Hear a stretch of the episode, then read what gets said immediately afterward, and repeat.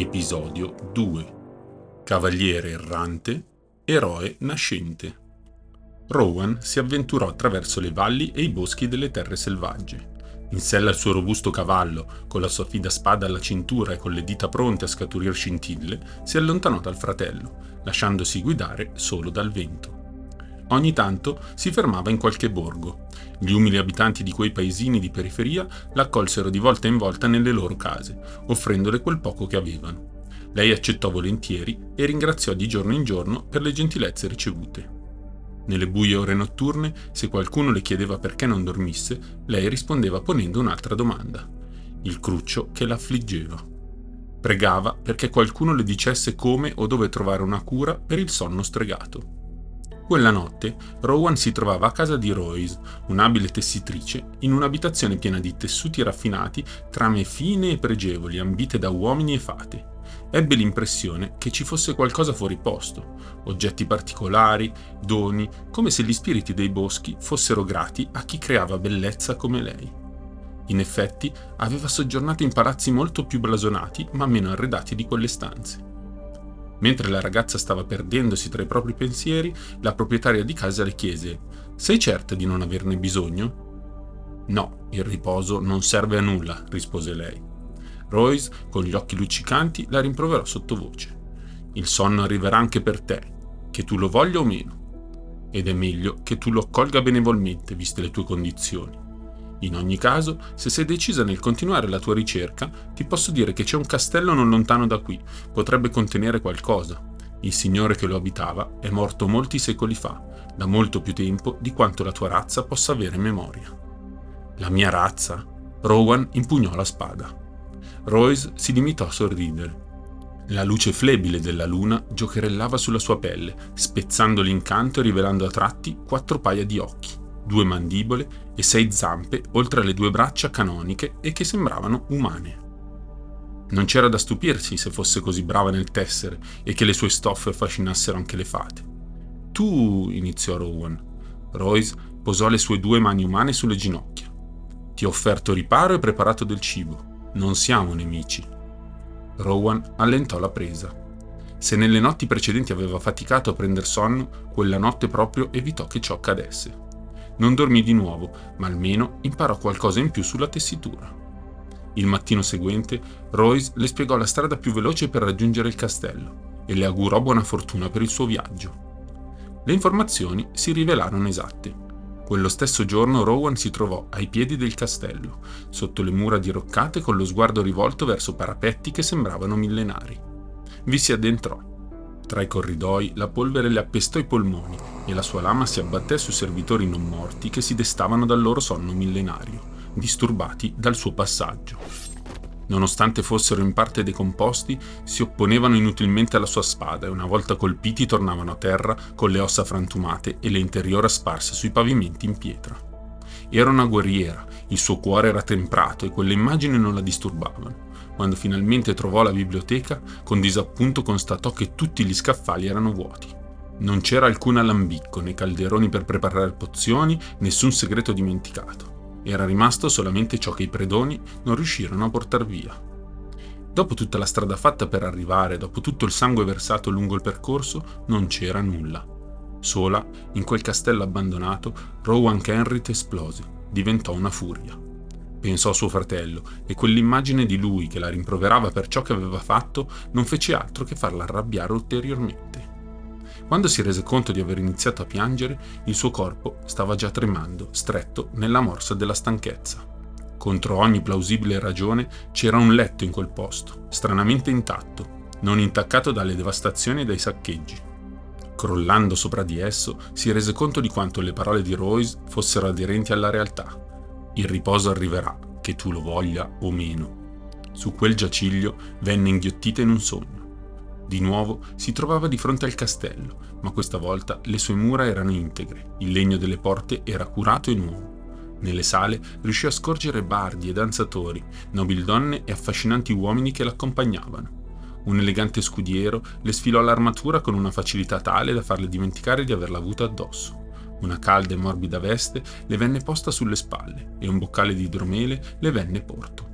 Trascinata in queste delizie, si ritrovò davanti a una tavola imbandita. Suo padre e sua madre erano lì, a capotavola, sorridenti, affettuosi e con volti sereni, spalancando le loro braccia verso di lei. Rowan, ce l'hai fatta, disse Linden. Il petto di Rowan si strinse. Erano lì, proprio come voleva ricordarli lei, senza alcuna cicatrice a parte quelle della loro gioventù e senza alcuna ferita maledetta. Erano così felici. Lasciò cadere a terra il boccale e corse verso di loro più veloce che poté. Suo padre la abbracciò sollevandola di peso e facendola roteare. Sua madre le accarezzò i capelli, tamponando le lacrime di gioia sul suo viso. Hai fatto così tanta strada per vederci, disse la regina. Siamo così orgogliosi di te. Rowan provò ad aprire la bocca, ma nonostante muovesse le labbra, non riuscì a proferire parola. Hai bisogno di un consiglio, vero? le chiese al Genus. Senza parlare, lei annui. Si tolse la corona dalla testa e la pose sulla sua. Vieni al castello di Ardenvalle, il tuo sangue ti aspetta. Tutto d'un tratto si risvegliò di soprassalto, sola nel castello abbandonato con la polvere sulle dita. La luce del sole filtrava attraverso le finestre rotte. Probabilmente aveva dormito per tutta la notte, abbandonata in balia della morte e del freddo che la circondavano. Si concesse un altro momento per piangere e per riflettere su come fosse potuta rimanere in vita. Quando tutto sarà finito, quando avrà fatto ciò che deve, seguirà anche le indicazioni di suo padre. Andrà ad Ardenvalle. Mm, mi scusi signore, ha per caso visto qualche strega di recente? L'uomo cui Kellan aveva rivolto la sua domanda, come quello prima di lui, rise. Oh sì, certo, ce n'è una in fondo alla strada e fa le migliori torte di estremuro. Dille pure che ti manda Duncan. Fu addirittura così gentile da allungargli una moneta. Kellan la raccolse e la ripose in tasca. Le sue spalle però crollarono e il suo spirito con loro era a terra. Quello era solo l'inizio del suo viaggio, giusto? C'erano tante persone nel villaggio, qualcuno avrebbe sicuramente risposto. Tutto ciò che doveva fare era continuare a darsi da fare. Con un piccolo gemito si aggiustò lo zaino sulle spalle e si incamminò per la strada in cerca di indizi. Da sempre sua madre gli aveva raccontato storie di nani, fauni, cavalieri e maghi, ma non aveva mai pensato che fossero reali, non fino a quel momento almeno. Dall'altra parte della strada, rispetto al negozio di dolci, un'elfa vendeva usignoli incantati. Più avanti, un cavaliere verdeggiante parlava con un fabbro. C'erano ninnoli e stendardi ovunque guardasse.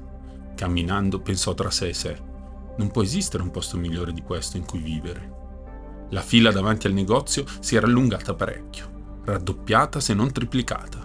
Probabilmente le torte erano davvero buone, ma non poteva trattarsi veramente di una strega, così, alla luce del sole. Kellan si mise in coda. Mentre aspettava, i suoi occhi vagarono incuriositi qua e là. Messaggeri che correvano lungo la strada, un bardo che suonava il liuto, un gruppo di bimbi pieni di foglie che lanciavano pigne. Tutto sembrava sereno. Tutti erano felici. Sorrise. Poi però vide un uomo addormentato, in piedi sotto la grondaia di una bottega, con un'aura violacea tutto intorno. Aveva gli occhi chiusi e la bocca spalancata. Ciondolando, un filo di bava gli cadde sull'armatura. Questo doveva essere quel sonno descritto dal mercante durante la sua ultima visita al villaggio. Era la prima volta che lo vedeva di persona ed era strano. Da quanto tempo quell'uomo stava in quella posizione? C'era addirittura della ruggine nel punto in cui la sua saliva incontrava la scocca. Perché nessuno lo aiutava? Peggio ancora, alcuni passanti di fretta incocciavano e urtavano quell'uomo tanto che ad un certo punto cadde a terra e nessuno lo aiutò a rialzarsi. Kellan non poteva permetterlo. Fece un passo per abbandonare la fila e per avviarsi verso il cavaliere accasciato. Una mano prese il suo polso trattenendolo. Si girò e vide una ragazza con un mantello rosso che aggrottò le sopracciglia. Direi che non è il caso, sussurrò lei. Kellan con uno strattone si liberò la mano. Perché no? Ha bisogno di aiuto. La ragazza sogghignò. Tu sei quello che chiede a tutti delle streghe? Kellan si diede un tono, gonfiò un po' il petto cercando di fare la voce da eroe. Potrebbe essere, dipende da chi lo vuole sapere. La ragazza sorrise scuotendo la testa. Gli prese di nuovo la mano e iniziò a trascinarlo via. Va bene, eroe, vieni con me. Cosa? E- ehi, e-, e quell'uomo? Il sonno stregato colpisce sempre più persone e nessuno è ancora riuscito a capire come si diffonde. Se lo tocchi è molto probabile che prenda anche te, sempre che una strega non ti acciuffi prima.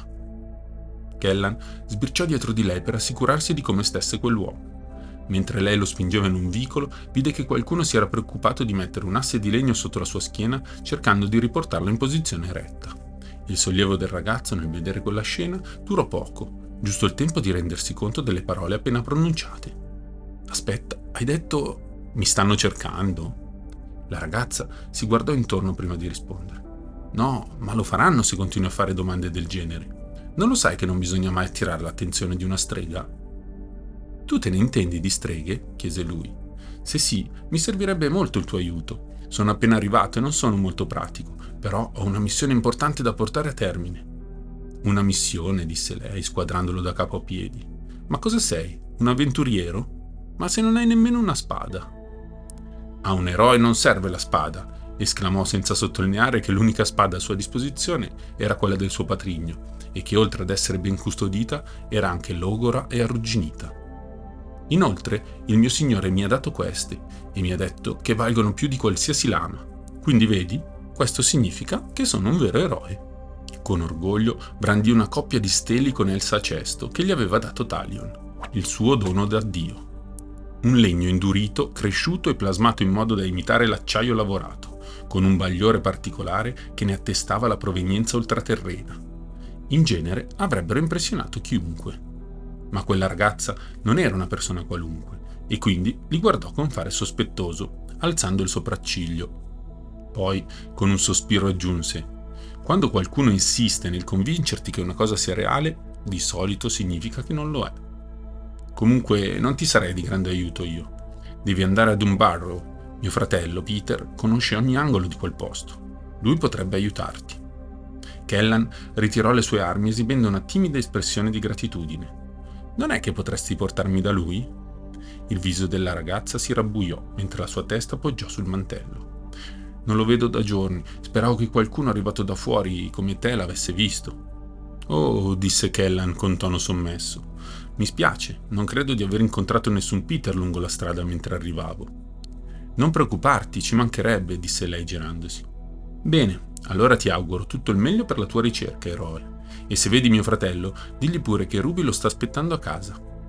Kellan, che era più basso di lei di almeno una spanna, la inseguì. Ehi, ehi, aspetta, potresti dirglielo tu stessa se venissi con me. Lei si fermò. Voltandosi questa volta la sua espressione sembrava piena di speranza. Ma hai intenzione di cercarlo? Forse, rispose Kellan. Hai detto che ad un barro ci sono delle streghe, no? Tu ci sei stata? Ruby si scrollò la polvere da una spalla. Mm, sì, un paio di volte. Scommetto che sono state molte di più. E poi, esibendo un sorriso, se mi dai una mano a trovare la strega che sto cercando, forse il mio signore potrà aiutarci a cercare tuo fratello. Ruby rimase un po' perplessa. E chi sarebbe questo tuo signore?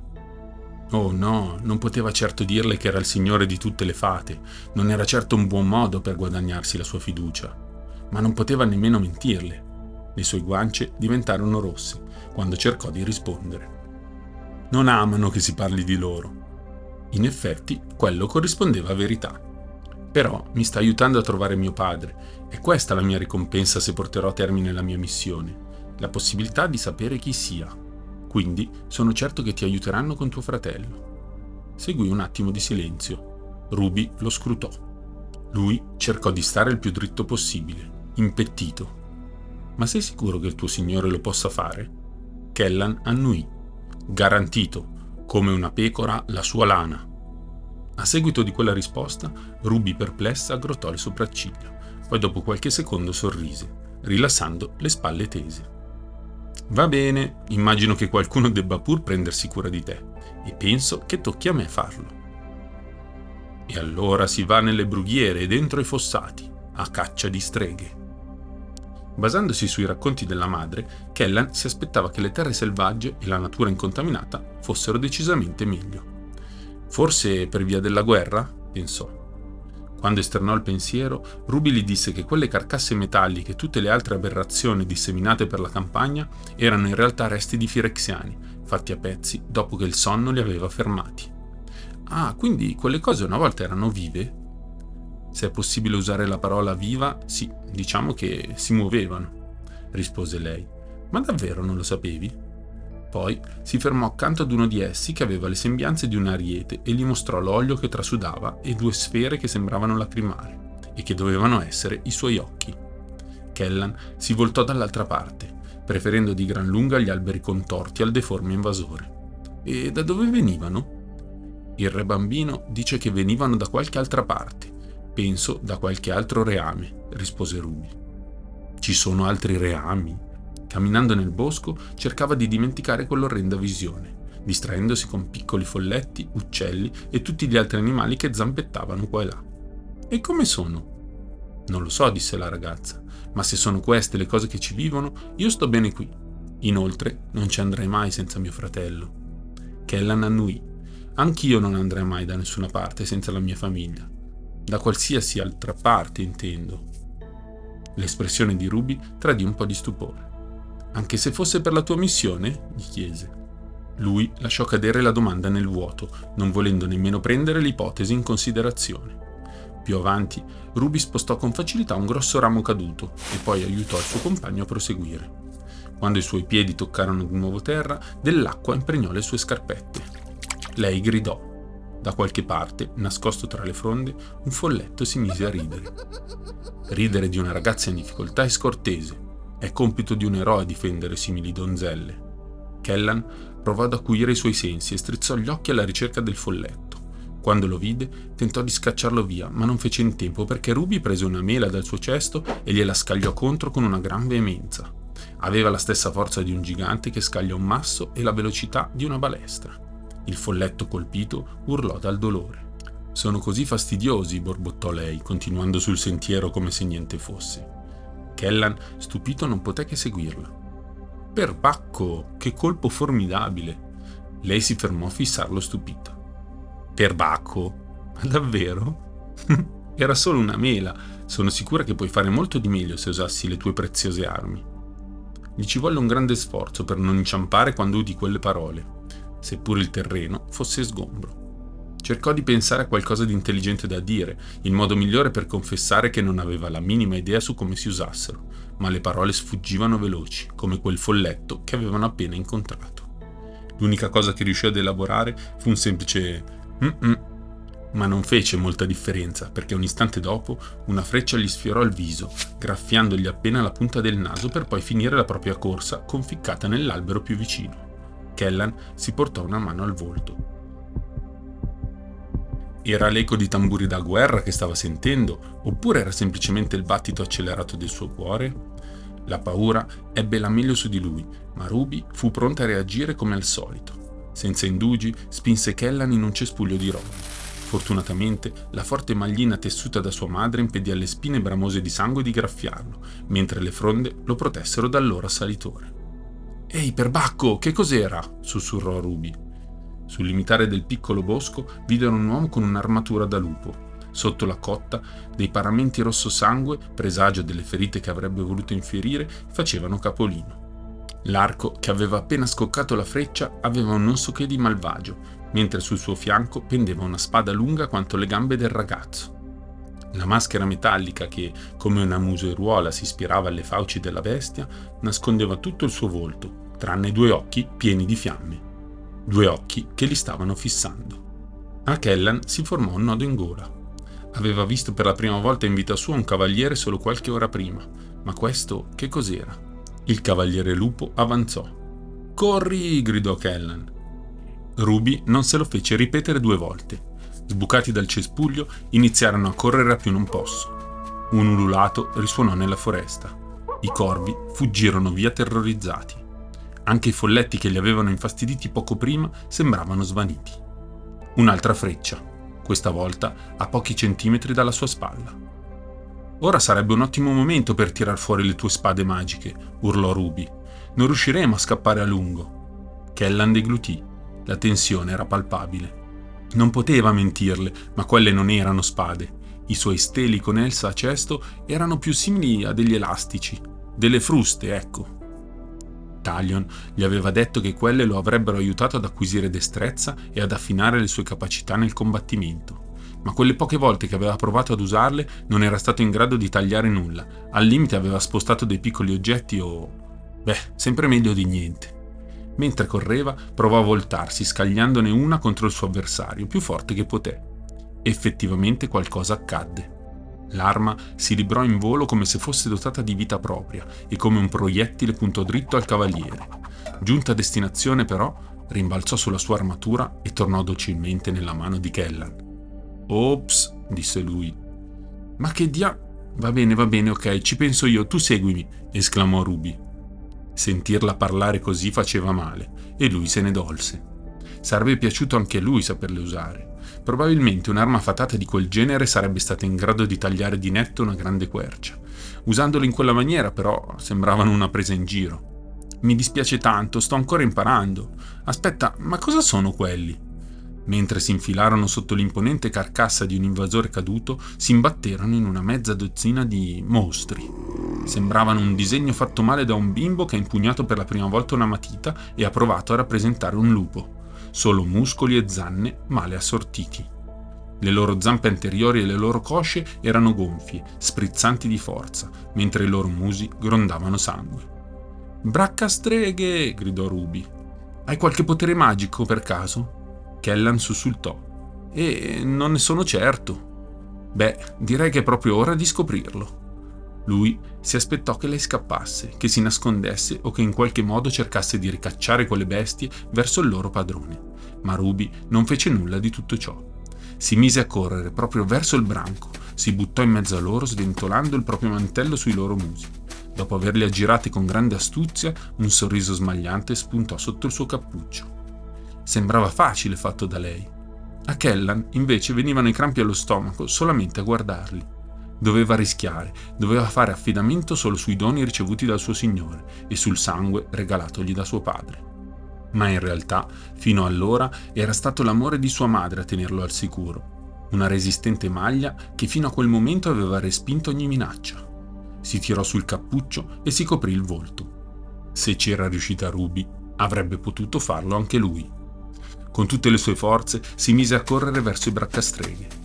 Aveva già percorso più di metà del tragitto prima di rendersi conto che le grida stridenti che udiva provenivano dalla sua stessa bocca. Un suono a metà tra il lamento di uno spettro e le risate di un bambino che gioca. Ogni battito del suo cuore sembrava fargli esplodere il petto. Anche se non si soffermò nel cercare di capire se quei mostri lo volessero attaccare o meno, una volta sorpassato il branco, raggiunta una distanza che reputava sicura, si gettò a terra ansimante, tirando un sospiro di sollievo. Non l'avevano morso e non aveva nemmeno un graffio. Esplose in una risata isterica. Ce l'aveva fatta, ce l'aveva fatta davvero e poteva considerare a ragion veduta questo scontro come la sua prima vera avventura. Ruby gli offrì una mano per rialzarsi e una volta in piedi si guardò alle spalle constatando quanta strada avessero percorso. Girandosi, vide il cavaliere lupo emergere dal bosco e fare un passo nella radura. E su, dai, lo incitò Ruby, devi essere magico. I due giovani, ancora a distanza di sicurezza, con ingordigio accumularono nei loro polmoni quanto più ossigeno poterono, tanto quanto fa un drago con gemme e tesori nella sua tana. Il loro inseguitore, titubante, non si arrischiò lontano dalle fronde. Lo tennero sott'occhio e lui li guardò a sua volta.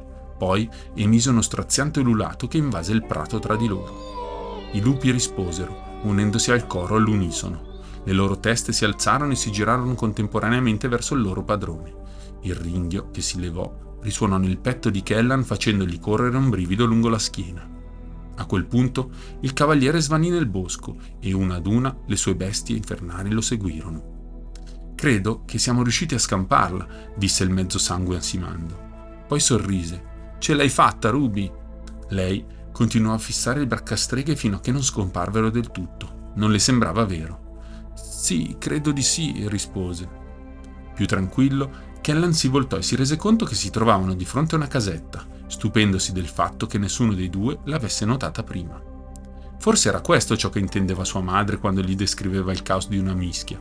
Quando si era impegnati nel cercare di uscire vivi da una situazione di pericolo, era difficile rendersi conto di ciò che c'era nei paraggi. Tuttavia, osservandola nuovamente, pensò che fosse quasi impossibile non notarla. Si trattava di una piccola costruzione di un nero minaccioso, piena di spine come se le sue pareti fossero composte da rovi intrecciati. Le grandi finestre sui lati pulsavano di luce viola. Tutti intorno alla casa c'era un fitto velo di nebbia color malva. Ruby! esclamò Kellan, prendendole la mano. Guarda là, quella è sicuramente la casa di una strega, ne sono certo. Le bastò un'occhiata per convincersi. Che mi venga un colpo, hai ragione, rispose lei. Che facciamo ora? Le finestre sono enormi, possiamo provare a dare una sbirciatina all'interno e poi pensare a come sconfiggerla. Mentre finì la frase, Kellan si rese conto che il suo piano non aveva troppo senso e sperò che lei non chiedesse ulteriori dettagli. Per sua fortuna non lo fece. I due sgattaiolarono tra i cespugli dirigendosi verso l'abitazione. Foglie, piccole sterpaglie e rametti si appigliarono al mantello di Kellan e lui pensò che ciascuno di essi fosse come un incitamento, un dono da parte di suo padre. Era così vicino al suo primo obiettivo, Talion gli avrebbe dato qualche segno un suggerimento, un indizio, forse un indovinello. Il brivido della scoperta, il pensiero di prendere parte a questa avventura lo allettava come un succulento frutto fresco durante una calda giornata estiva. La sterpaglia permise loro di arrivare indisturbati fin proprio sotto la più bassa delle finestre della casa. Nella parte inferiore il vetro era molto spesso e distorceva le figure che si intravedevano all'interno. Una, pensò Kellan, è per forza la strega, Camminava in cerchio attorno ad un grosso oggetto oscuro. Il fumo saliva copioso da qualsiasi cosa stesse sorvegliando. L'altra figura invece era rannicchiata con le spalle rivolte verso di loro. Sembra un calderone, borbottò Kellan. Ma per cosa lo deve usare? Mangia le persone, rispose prontamente Ruby. Ho sentito delle voci secondo cui nei paraggi c'è qualcuno che bolliva le ossa della gente per farne uno stufato. Quello è sicuramente un pentolone e lì c'è senza ombra di dubbio qualcuno legato. Le streghe non mangiano le persone, esclamò Kellan. Mia madre stava quasi per diventare strega e sono certo che non avrebbe mai fatto una cosa del genere. Hai mai pensato che forse è proprio per questo che è quasi strega e che non lo è mai diventata? Poi gli diede uno strattone tirando il suo mantello. Shh, vieni giù, sta arrivando. Aveva ragione. Il suo costante gironzolare intorno al ribollente paiolo la portò ad un passo da loro. Kellan e Ruby si abbassarono sotto il davanzale giusto in tempo per evitare il suo sguardo, per un soffio. Nonostante ci fosse la spessa vetrata, i suoi occhi brillavano di una luce penetrante e malvagia, di un viola non molto diverso da quello della nebbia che li circondava. Allora, qual è il piano? chiese Ruby. Ecco quella domanda. Kellan si portò una mano al mento come se ne stesse valutando uno. La scenetta, per quel che valesse, durò al massimo qualche secondo. Poi alzò le spalle e disse: Giocheremo d'anticipo. Cosa? Strillò Ruby sbarrando gli occhi. Stai scherzando, vero? Forse non ti sei accorto che lì dentro c'è una strega in carne ed ossa. Non riusciremo certo a batterla con la magia e non abbiamo armi adeguate, aggiunse Kellan. Poi si infilò dietro un angolo della baracca, facendo attenzione ad evitare gli sbuffi di fumo che fuoriuscivano dal terreno. E ho una nuova amica che mi ha insegnato a improvvisare. Improvvisare è un conto, ma questo significa cacciarsi nei guai, rispose Ruby a bassa voce, seguendolo comunque. Kellan le fece cenno di non muoversi, indicò i suoi occhi e poi la finestra. Fammi un segno, appena volta le spalle alla porta. Ruby fu alquanto perplessa ma non si spostò rimase in allerta sotto la finestra. Nel frattempo, Kellan poggiò l'orecchio sulla porta. Da dentro udì una sorta di melodia, anzi, sembrava più un lamento. Nonostante fosse cantato con poca cura e senza particolare attenzione al ritmo, colei che lo recitava sembrava comunque affascinata e rapita dal suono della sua stessa voce. Con fame crescente, mai soddisfatta, trovai un cavaliere alquanto distratta era selvaggia nel cuore ricoperta di latta. Un cavaliere? Ha intenzione di mangiarsi un cavaliere? Dura com'è, servirà molt'acqua bollente. Spero soltanto non mi rompa un dente. Una goccia di sudore scese sulla fronte di Kella. Ruby aveva ragione. Non era una strega normale e non era affatto come sua madre. Se non avesse fatto qualcosa e se non lo avesse fatto in fretta, probabilmente quella povera donna legata a terra sarebbe morta. Ma cosa avrebbe potuto fare? Non ebbe molto tempo per pensare. Si voltò, vide qualcosa di rosso rotolare. Un segnale, un'altra mela lanciata dalla sua nuova amica. Bella trovata, pensò. In effetti lo era, almeno finché non andò a cozzare contro qualcosa di metallo.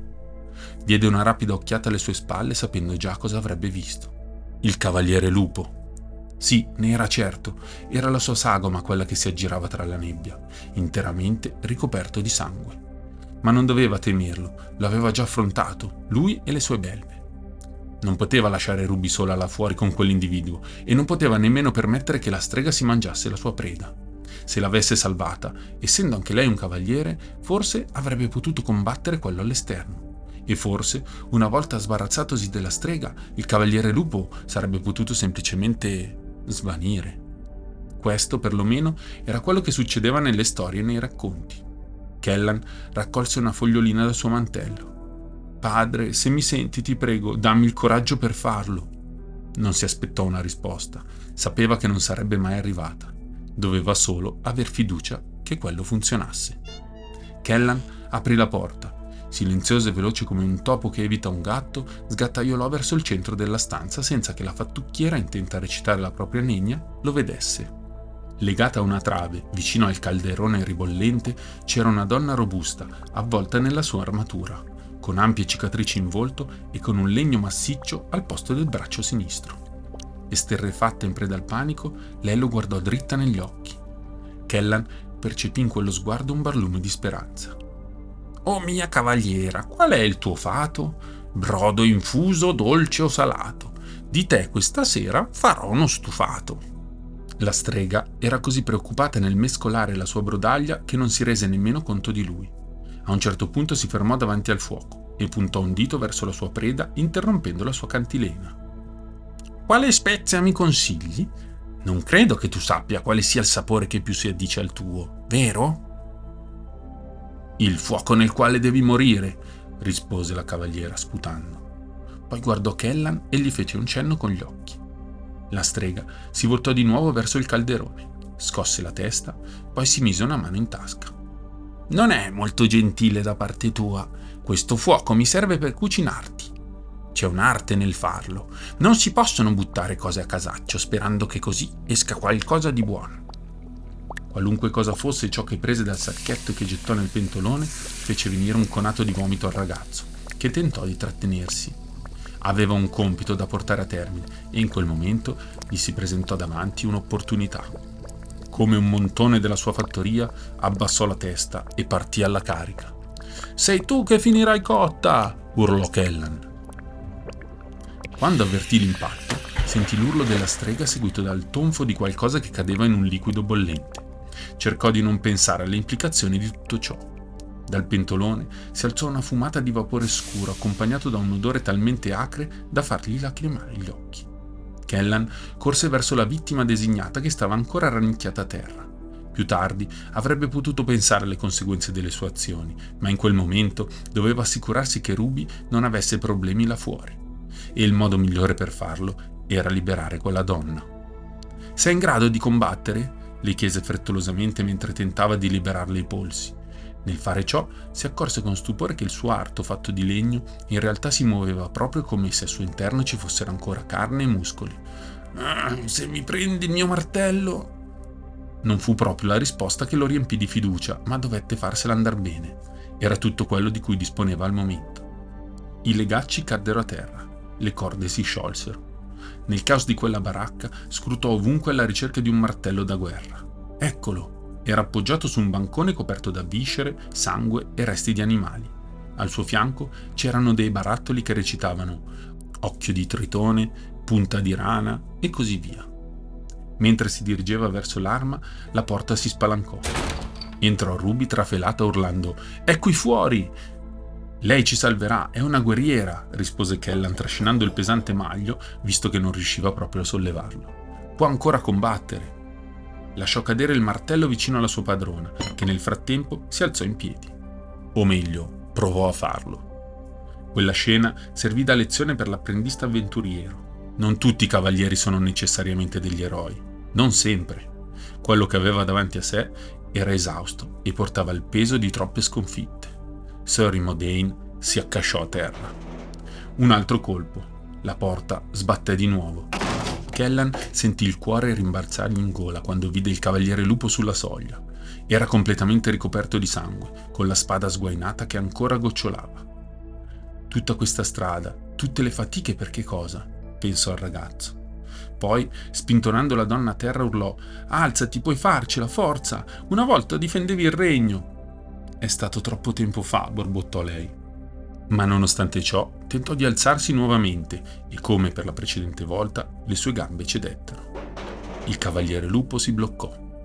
Ruby gettò il primo barattolo che ebbe a tiro contro la sua armatura. Il vetro si frantumò facendo colare qualcosa di viscido. Quel gesto non sortì effetto alcuno, se non quello di far voltare il nemico verso di lei. Qualche attimo di silenzio. Ruby! Fu la prima parola intelligibile che uscì dalle fauci metalliche del mostro. Finalmente ti ho trovata! Gli occhi di Ruby cambiarono espressione. Udendo quelle parole, sbucò immediatamente dal luogo in cui si era rifugiata e abbassò il suo cappuccio. Dall'altra parte, il cavaliere si sfilò l'elmo rivelando il volto di un uomo brizzolato che sembrava a tutti gli effetti un boscaiolo. Aveva la barba folta e i capelli incolti, eppure i suoi occhi sembravano gentili e il suo sorriso familiare. Spalancò le braccia. Sono io, vieni qui, disse. Peter! gridò lei correndo verso di lui. Gli si gettò addosso e lui l'alzò di peso facendola girare su se stessa prima di riporla a terra. Che succede? Stai bene? chiese la ragazza. A dir la verità, non lo so, non avevo mai visto questo posto prima d'ora, o perlomeno non ne ho memoria. Tutto ciò che ricordo è che sono uscito per una battuta di caccia e poi ho sentito una cantilena terrificante, poi buio. Questa è la capanna di una strega, vero? Credo mi abbia incantato. Sono mortificato per averti spaventato, ma sono felice che tu sia sana e salva. Ruby lo abbracciò. Non preoccuparti, ti perdonerò se tu perdonerai me per aver attaccato ed essermi presa a gioco delle tue bestie. Lui le scompigliò i capelli. Non mi aspettavo altro da una come te. Sei sempre stata la più intelligente e la più furba della famiglia. Poi si voltò verso Kellan. E tu, ragazzo? Aiutato mia sorella, vero? Chiedimi qualunque cosa e io farò in modo di esaudire il tuo desiderio, al meglio delle mie facoltà. In realtà ha fatto quasi tutto lei, ma nel caso volessi darmi una mano, dovrei portare quel pentolone al mio signore. Serve come prova per dimostrargli che... Non aggiungere altro, consideralo fatto, rispose Peter. Il suo sguardo si spostò poi verso la donna a terra e guardandola sussultò. Credo sia stata colpa mia. Devo averti fatto parecchio male, mi spiace. Ti chiedo umilmente scusa. Imodein bofonchiò sanguinando. Tra te, i lupi e quella strega, diciamo che non è proprio stato uno scontro leale. Resta qui. Quando avremo consegnato il calderone, Ruby ed io torneremo a prenderti e ti porteremo un unguento curativo. Vedo molti ingredienti utili qui e le mie conoscenze di arboristeria sono sufficienti per lo scopo. Anche avesse avuto qualcosa da ridire a riguardo, la guerriera di Bracerocca era troppo assuefatta dal dolore per poter replicare. Peter chiese l'aiuto dei due ragazzi per trasportare la pentola. Loro due insieme la alzarono da un lato, mentre lui sollevò l'altro, sopportando la maggior parte del peso. Kellan cercò di non pensare a ciò che oscillava al suo interno. Insieme spostarono il pesante carico fino alla soglia e una volta varcata, anziché trovarsi nella nube violacea, si presentò davanti ai loro occhi la sontuosa corte di Talion. Questa volta il signore gentile non si palesò, o perlomeno non lo fece alla vista. Una volta appoggiato il pentolone, una musica invase l'aria, questa volta senza troppi convenevoli. In maniera diretta, solo come le fate sanno fare, una voce. Hilda è il bersaglio tuo prossimo, la sua magia è grande e le sue abilità lo sono ancora di più. Ha fatto sì che io non riesca a vederla, si è nascosta ai miei occhi. Ma se consulterai lo specchio magico di Ildrelon, forse riuscirai a trovarla. È una delle cinque reliquie sottratta al castello di Vantressa, da Guerra Gransqual. Ora giace miglia e miglia dalla sua antica dimora. Non preoccupatevi di cercarla, la mia benevolenza vi risparmierà la fatica. Una miracolosa pianta di fagioli sorge a non più di mezza giornata di viaggio da qui. Arrampicatevi su di essa e troverete lo specchio là, ad attendervi. Non appena finì di parlare, la corte scomparve, dimenticata come un sogno che svanisce alle prime luci dell'alba. Il trio si ritrovò di nuovo davanti alla casa nella radura. Ruby era ancora frastornata. Ma il tuo signore è il signore di tutte le fate? chiese. Perché? Questa cosa ti turba? È un problema? Io volevo chiedervi una cosa, vi va di unirvi a me? Avrei proprio bisogno del vostro aiuto, di entrambi, disse Kellan. Io penso di non essere di nessun aiuto in queste condizioni. Per diversi giorni è meglio che rimanga fuori dalle battaglie. Devo recuperare rispose il cavaliere. Ruby guardò da Kellan a Peter e viceversa, poi sospirò. Mi hai aiutato molto per ritrovare mio fratello, quindi ricambierò il favore, ma prima dobbiamo riposare un po'. Potremmo curare le ferite di questa guerriera e poi decidere cosa fare. Le dita di Kellan tremarono. Ma dimmi la verità, tu non sopporti che io serva il Signore delle Fate? Soltanto dopo aver fatto la domanda si stupì di quanto un'ipotetica risposta affermativa da parte di Ruby potesse metterlo a disagio. Non avrebbe mai accettato una cosa del genere. Ma la ragazza rispose con un sorriso. Stai scherzando, vero? Nessun problema. Anzi, il fatto che il tuo Signore sia così speciale significa che sei ancora più coraggioso di quanto pensassi. E questa risposta invece? Sì, quella era un complimento e lui la poteva benissimo accettare.